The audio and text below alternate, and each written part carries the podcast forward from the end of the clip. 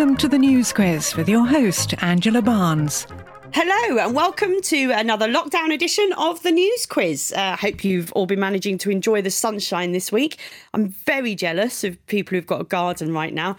Uh, in the block of flats I live in, we're all sitting out on our balconies. If you look at my place from the road, we look like an open air Zoom call. But I mustn't grumble. I'm lucky to have a balcony, and uh, it's great for getting a bit of fresh air. But I find it's a real challenge for a decent game of swing ball.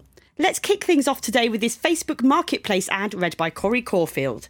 Jeggings, jeans, tunics, and skirts, size 10. £15 for all, or we'll split. Thank you to Joe Bateson for sending that in. Now let's meet the teams. In Team A, we have Professor Anand Menon and Lucy Porter. Hello. Yeah. And in Team B, it's Zoe Lyons and Neil Delamere. Hi. Hello. How's lockdown? We're, we're what are we now? Ten weeks into lockdown. How are we all faring? Lucy, we saw you at the beginning. How are you doing now? The listeners won't be able to tell, but I now have a fine beard and, uh, and a haunted look. I'm like the ancient mariner. Zoe Lyons, welcome. How are you doing? I'm doing all right. Two months in, um, the hair's becoming a bit of an issue uh, for me on the head. Obviously, I've just decided to. Um, I've decided to let it all grow out and join up nice. Yeah. with other body parts. I'm just going to weave it all together because I reckon by, I think by September I'll have a full suit. Just in time for winter. Which is very nice. And we're joined by Anand Menon. How are you doing in lockdown? I'm all right, except I'm slightly ashamed of how much I'm missing pubs. And again, actually Yeah. saying that on the radio probably isn't the best way to deal with my shame, but uh, that's my fundamental problem at the moment the lack of pubs. I keep telling myself it's okay to miss the pub because I'm not missing beer because I've got plenty of beer. I'm missing the social aspect of pubs, and I think that's all right. and we're joined by Neil Delamere. Are you in Dublin, Neil? I'm in Dublin, yeah. I'm How's actually, lockdown uh, in Dublin? It's not bad. I fostered a dog just before this all happened, a lovely beagle called Mick, and he's kind of keeping me sane uh, because he has to be walked, so he doesn't care Yeah. about lockdown. He also had to get the operation, so he's wearing the cones so he doesn't uh, bite out the stitches. He's so he's wandering around the house like he's in The Handmaid's Tale. He looks exactly like that. So, should we start the show? Yes. Anand, have a listen to this.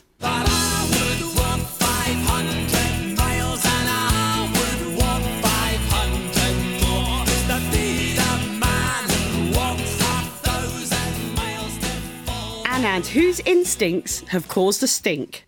Well, this is about the Prime Minister's chief advisor and his comings and goings. You see what I did there? That was very clever. Very good. Now you better buckle in because this is a long and complicated story, I'm afraid. it starts with his wife having the symptoms of COVID, so he went home to see her, then went to work to make sure that everyone at work caught it as well. and then, as if that weren't enough, they decided to drive a long, long way from London to County Durham. And then, when rumbled about this, claimed that everything he did was within the letter and the spirits of the rules. And that is just the normal part of this story because it's a lot weirder. The day after this broke, Grant Shapps at the Daily Press Conference argued that going to Durham was in fact staying put, and that the small print of the rules about lockdown said you should follow them to the best of your ability. At the same press conference, Ruth Harris said if you're symptomatic, stay at home, and Grant Shapps claimed they were both saying exactly the same thing. And it got even stranger, because Boris Johnson was satisfied that Cummings had acted responsibly, legally, and with integrity. And he was rather surprised that no one, including as it turned out, the police, were convinced by this. Mm-hmm. and then things got stranger still because the man himself came, gave a press conference, at which it turned out that actually, contrary to what the Prime Minister has said, the media stories were largely true. But it turns out he did indeed go to Barnard Castle, but only because he couldn't see properly and wanted to take his wife and child out in the car, not because he wanted a day trip on his wife's birthday, though they did have a doubtless essential sit down next to a river. And then, of course, we move into this week where, firstly, the chief scientist isn't allowed to go to the press conference in case he tells us what the lockdown regulations are and they don't sound right, according to Cummings. And then on Tuesday, Matt Hancock said, actually, seeing as uh, Cummings can do this, we might review all the fines that all you other law abiding people have got from the police for breaking lockdown. Only for about half an hour later, his special advisor to say, actually, no, we won't. And then on Wednesday, we have the icing on the cake. Matt Hancock comes back and he says, We are going to start this process of track and trace, and it is your civic duty, no less, to abide by the laws that we've set. So, absolutely no hypocrisy at the heart of government, and everything is going swimmingly. Anand, I almost want to give you a round of applause because you've made what has been two weeks of what now into a succinct and Yep, that's the bones of it. Well, it was like a it was like a Jackanory. I, I was enjoying that. And normally, I was like, oh, what's the next plot twist going to be? It was great, very well told. I found it unbelievable. the main question that this uh, the behaviour of well-known travel blogger and geeky Rasputin Dominic Cummings raised by his actions is exactly what we're talking about. Will his actions lead to people ignoring social distancing and abandon social distancing? And mm given that it was the question on everybody's lips at the orgy I was at last night, I would suggest the answer is probably yes. it's a massive insult to his wife's ability to drive, though, because his wife can drive. So, like, rather than ask her to drive, he drove 60 miles to Barnard Castle and back. It could only be more insulting if he drove, got blurred vision, and then turned to his child in the back and went, I can't make this. I think you should drive it To be fair, my wife can drive, and I'd rather I drove if I was partially blind as well, if she was the only other option. There's so many questions in this. I mean, for a start, London to Durham seems a long way to go for childcare. It's like he's never heard of CBeebies, right? I mean, that's what you do if you're sick, right? You put him in front of Peppa Pig. Isn't that parenting, yeah. Lucy? Oh. Well, I mean, this was the whole thing was they tried to appeal to us as parents, and in a way, I, you know.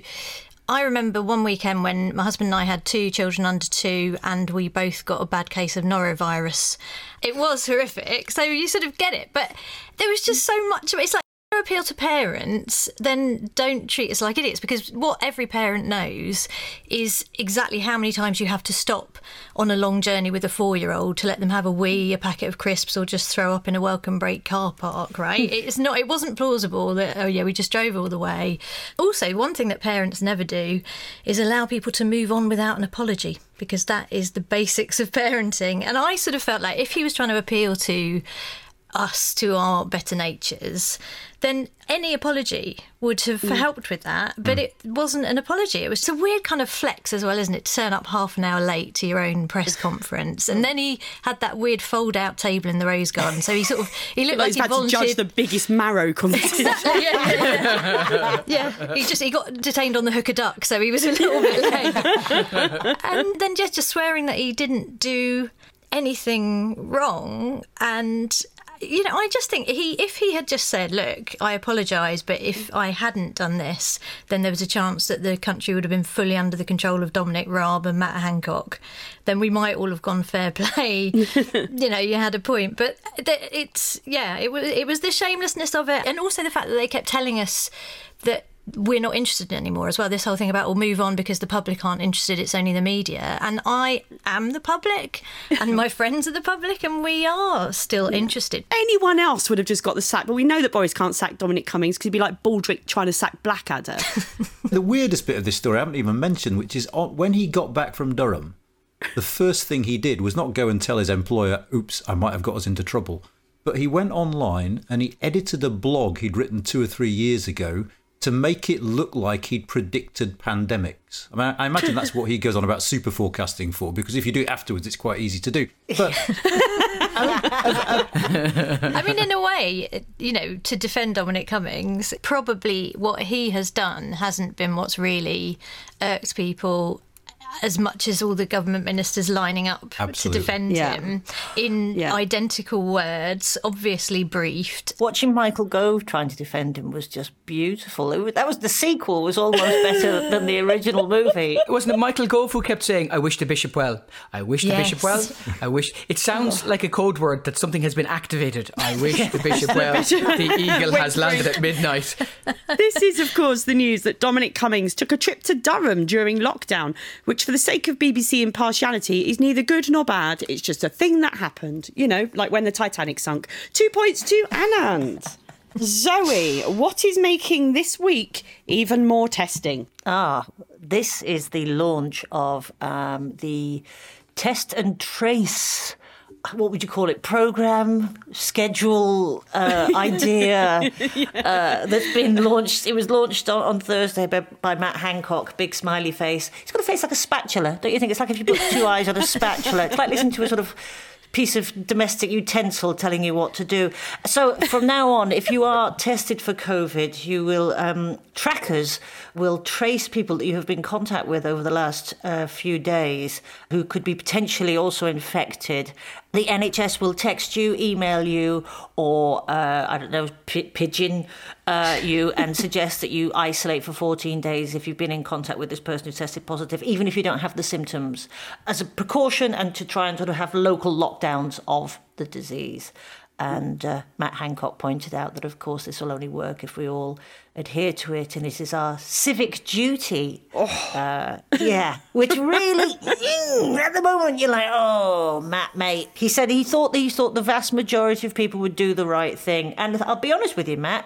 We, the British public, thought the vast majority of people would do the right thing, but it turns out the right thing can be sort of. Uh, interpreted different ways, doesn't it? Now they're releasing this in an attempt to slowly release the lockdown further, and Yeah. um, Boris Johnson, keen to move things on, uh, this week announced that, that non-essential retail will be opening up as of the beginning of June, starting with outdoor markets and car showrooms. Um, and I think the whole country went, oh, thank God for that. yes, if I've been missing anything over the last 10 weeks, it's been the opportunity not to buy a new Maserati. essential and non-essential as well. They're such subjective terms, aren't they? Like I think Paperchase is essential personally. Yes, I but it's think- stationery. More stores are going to be opening as of the 15th of June, apparently, which is uh, stringent uh, rules will be in place. You know, obviously there'll be social distancing involved. It will be odd. Clothes shops, shoe shops, that sort of thing. Because if you're handling goods, they will then need to be put into isolation for 72 hours before somebody else can handle them. So, so literally, you will be walking around shops just going, "Just looking." No, I am just looking. Um, I love that because they said that they, lots of places are implementing a "you touch it, you buy it" policy, and I thought, brilliant! I'm going to open a shop that sells floorboards. Yes. I think as a nation, we've all got very, very good at judging which is the more ripe avocado just by sight now. and shops are going to have to implement sort of one way systems, which I don't shop like that. I don't shop in any sort of ordered way. I, I'm scattergun, mm. you know. So IKEA are obviously rubbing their hands together, going, We've been doing this for a long time. Anyone who thinks a one-way system is effective has never been to Swindon. no, God. I know the first thing I'm going to buy. I'm going to go into M&S and buy one of those big hooped dresses that Queen Victoria used to wear. like it's your own two meter exclusion zone. When was the last time you were in Marks and Sparks? Watching Matt Hancock try to explain contact tracing in the most patronising way possible. Like basically, somebody from the NHS talks to somebody who has had the, coronavirus test test positive, and then they're going to try and work out the pathway that the virus took, like detectives, is what he said. Hmm. That is the worst Agatha Christie novel in the history. Miss, there's no crime, no murder, just Miss Marple ringing people you might have spoken to for 15 minutes or more. It's just horrendous. Well, there's lots of sort of caveats in this. I mean, for a start, initially there was going to be an app to sort of complement this whole system, but that's not ready yet. So it, they've had to release it without the app. And I just think, well, does that really work without the app? That's like me walking down the street shouting no at random men and saying that I'm doing Tinder. It's almost like they've rushed this out to distract us from something else. They've been testing the app on the Isle of Wight, haven't they? Mm. But it is sort of not inspiring that mm. it's not even working in that tiny island community, and then you know they're expecting to roll it out. Wasn't there a massive data breach as well early on? Yeah, with the with the contact tracers themselves, with the training, they lost a load of their email addresses. I think. I think we just go back to bingo dabbers, and if you've got COVID, you just dab somebody beside you with a bingo dabber, and we all know who we are. I just want to get back to a hairdresser's. Like my hair's looking such a mess. Boris is starting to take it as a vote of confidence. like I, Well, and hairdressers are desperate to get back to work, and it's not just because they're losing out financially. I think they are looking at all of us and going, "Oh my God, those roots!" You know, it's a humanitarian act. kitchen scissors down. Oh yeah, but what are they going to ask us when we go back to the hairdressers? So you going anywhere nice in your holidays? No, probably not. No. and Rishi Sunak was talking about Nando's opening. Oh, oh yes. oh, and Nando's, it's the good news we've all been waiting for. Slightly misjudged when the Chancellor says that. That's what we're all waiting for. it, yeah. It's- we're not waiting. Peri peri chicken and receipts that are far too large for any reason. That's what we're all waiting for, rather than good coronavirus numbers. This is the news that a test and trace system has been implemented in England ahead of lockdown easing that will come gradually over the next few weeks. Boris Johnson said they will employ whack a mole tactics to minimise further outbreaks, while Scotland is expected to announce their hoopla approach, and from early June, Wales is expected to go full splatter rat. Two points to Zoe. Lucy, have a listen to this. Please stop lying, girl, and speak the truth. If you don't love that guy, tell him you don't. Lucy, whose lies are being detected? This is the fact that Twitter have finally started fact checking Donald Trump's tweets, which is a great example, probably the best ever example of shutting the stable door after the horse has bolted. it's been such a long time coming. The, the, horse hasn't just bolted, it's moved to another stable, bolted from that one, met a lovely mare, had a foal, watched the foal grow up and go to horse university. I mean, you know, we've all been saying for ages something has to be done about Trump's tweets. And so what they've done is now, if Trump tweets something, that's a little bit stretching the truth. Um, they pop a little exclamation mark on it, uh, which gives you a link to other sites which may have some more factual information. It's a shame it's just a little exclamation mark. I thought it'd be quite nice if it was the, um, you know, the noise from Family Fortunes, that uh, uh, kind of, some, or just a tut, or, or, maybe being the internet, just a picture of a really angry cat or something. But, or just uh, anyway. somebody just slapping their forehead. yes, yes, just a picture of Barack Obama looking appealing and wry and disappointed. So yeah, so he did some tweets about postal ballots, uh, saying that, that, they were a great source of uh, dishonesty and cheating, and then Twitter put on a thing saying, actually, you want to go and check this out. It, it's bizarre, isn't it? Because Trump uses Twitter like it's his major tool. It's his only mm. thing. It's his weapon of defense and attack and all sorts, isn't it? You know, somebody says something about him, he'll go straight onto Twitter, and then a number of characters just go, "That's total not true." You know, if if you remove Twitter, what has he got? And it's basically crayons and fuzzy felt.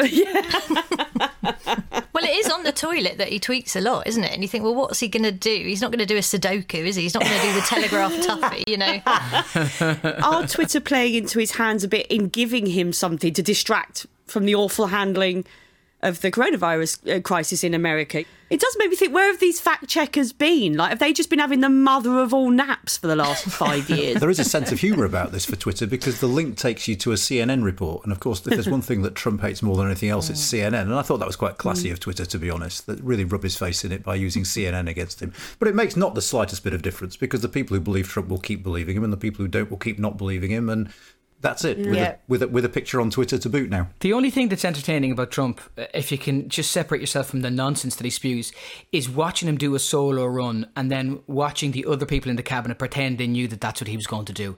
So he continually does this. He goes, I've signed an executive order against social media. And then they interview somebody else in the cabinet and they have to go, oh no, we knew he was going to do that. Absolutely. It's, oh no, we knew that was going to happen. It's like when, your when your missus or your husband makes an excuse to your neighbour so you don't have to go to some event they're planning but forgets to tell you and then you bump into your your neighbour and you have to play guess my itinerary for next weekend. And Biden is just riding high in the polls now by doing nothing and he's got a mask on and he looks good in the mask because without without the mask he just looks like a man playing a president in a bad film. Like one of the later police academies that's what he looks like. He looks amazing with the mask because it's yeah. like the black mask and then mm. the, and the shades. He looks like a cross between like a ninja and the terminator. And it is the best he's ever looked definitely. Does anybody else get a surprise when Biden turns around and he doesn't have a ponytail? I always expect him to have a ponytail. But the idea that he's Trump is even politicizing wearing a mask mask. Like that's oh. part of the culture oh, yeah, wars yeah. now. Mm. Like he mocked a reporter for wearing a mask, saying, mm-hmm. "Oh, you just want to be politically correct." Like that's how the virus works. It's not the cloth barrier to your airways that stops the virus. It's your liberal sensibilities that stops you getting the virus. It is nuts, isn't it? He's obviously got a problem with the fact that he doesn't feel like the mask gives him the kind of sense of leadership or command, and it is that sort of. People have said, "Oh, it's fragile masculinity," and that's why he won't wear one. But I sort of think it might be because, uh, like me, he finds it smudges his foundation. this is the news that Trump has threatened to shut down Twitter after they put a fact check warning under one of his tweets. Personally, I'd like him to start by shutting down MySpace, as there's still some embarrassing photos on there and I've long forgotten my password. Two points to Lucy. And at the end of round one, Zoe and Neil have two points, Lucy and Anand have four. Uh, before we start round two, we've been sent this cutting from the Daily Telegraph, and it's about my hometown of Brighton. Um, and it says a Brighton and Hove Council spokeswoman said the bars are open for takeaway, but there are no public lavatories open, which creates its own problems. This weekend, we will be encouraging visitors to spread out and make use of the long stretches of beach available. And thank you to all the people who sent that in. Neil, have a listen to this. The revolution will not be televised, will not be televised, will not be televised, will not be televised. The revolution will be no rerun. Neil, which national anthem is causing national problems?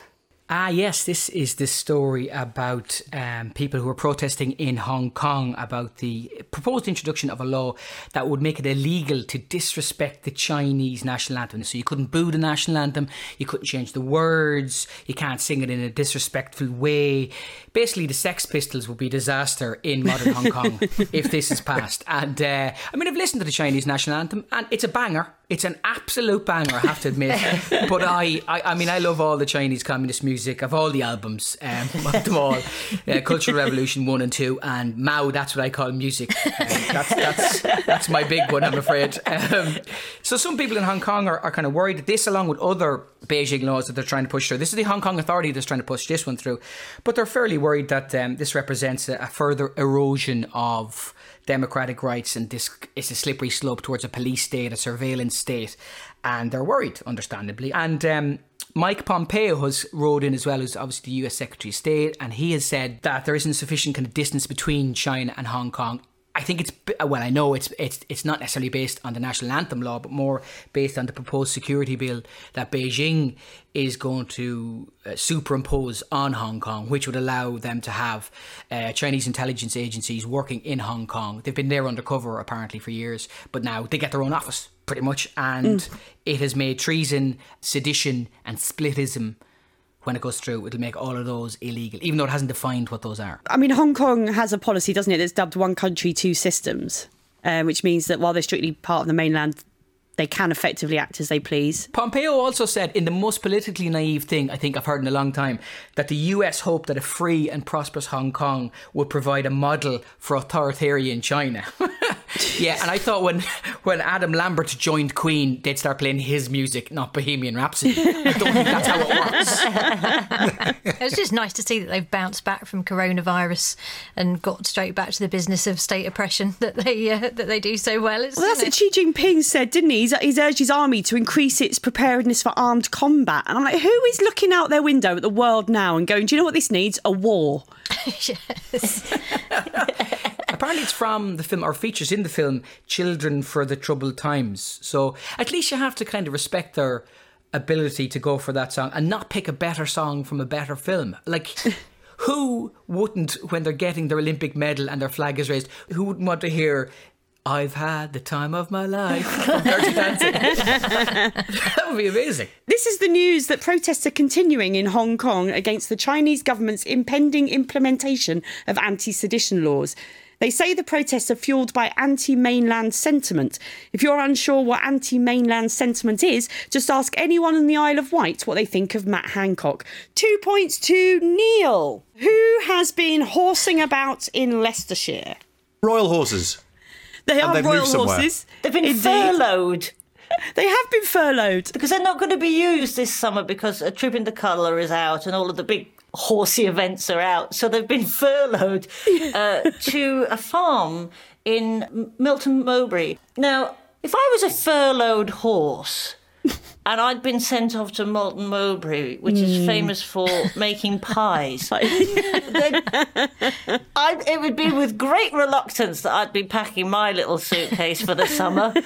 If the groom does inverted commas, you're going to the farm. Wink, wink. now stop it everybody i think it's lovely that they're being sent to live on a farm and i think that they're going to finally get to meet both my childhood dogs which are definitely still alive and living there mm. That's- yes, they are, Angela. They absolutely are. These horses get a summer holiday every year, apparently. They go to Norfolk every year for six weeks, which is, you think, God, they've got a better bloody existence than I do. These are performance horses, right? Mm. So all of us, when we we haven't done live gigs in ages, so presumably we're a bit rusty when we go back. You're going to fluff a couple of words. You're going to forget mm-hmm. some routines. Like if these are off furloughed for a long time, the next trooping of the colour may be the most entertaining trooping of the colour ever been. I was reading about these military horses, they're brilliant. And I said that one of them is always a dominant figure. And I really like the idea that the really dominant one, if any of the other horses offend him, then they'll wake up with the head of an old Italian gangster in their bed. I'm a working class girl, do you know what I mean? The horses baffle me. I Because your relationship with horses defines what class you are, doesn't it? Like if you ride them or if you bet on them. That's the how you can tell, isn't it? There is a small loophole in the middle of that, which is horses at funerals, where they make them dress like strippers. Oh yeah. Yes, hmm. with the feather boa on the head. Who thought of that? Who thought this is a very sad occasion? How should we dress the horses? Ooh, feather plumes and leather straps. That's the vibe we're looking for. This is the news that 250 horses from the household cavalry have been relaxing on a farm in Leicestershire. Many of the horses are Irish Draught cross thoroughbreds, which was also the casting call for Paul Mescal's part in Normal People. Two points to Lucy. Before we take a look at the final scores, uh, have you guys looked at the news story about the couple who are living it up in an 800 year old Irish castle for lockdown? Oh yeah. This is a couple, Laura Jameson and Michael Smith. They work at Ashford Castle, which is a five star hotel uh, in County Mayo.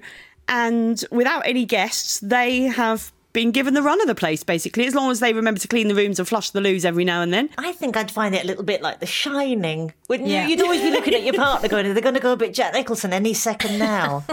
You would, under your breath, just whisper, red room, red rum. I think there's a really simple secret to a happy lockdown, which is to live next door to people with young children. Not having young children yourself. I mean, we do, and we have every week. My partner and I have an over the fence drink with our neighbours, and we love our neighbours. They're lovely people, but we're charting their descent into madness. They've got three youngest children, and every time we finish this drink, we basically high five each other and go, "Christ, our lockdown's fantastic." That brings us to the end of the show, and the final scores are Anand and Lucy have six, Zoe and Neil also have six. It is a draw. Hooray. Uh, thank you to our excellent panel and to you, the listeners, for joining us. And we'll leave you with this BBC listing spotted by Dominic McChesney on Bank Holiday Monday. 1530 to 1700 BBC News Special. Boris Johnson's most senior advisor to take questions in Number 10's Rose Garden as anger continues to grow. 1700 Garden Rescue. And with that, goodbye.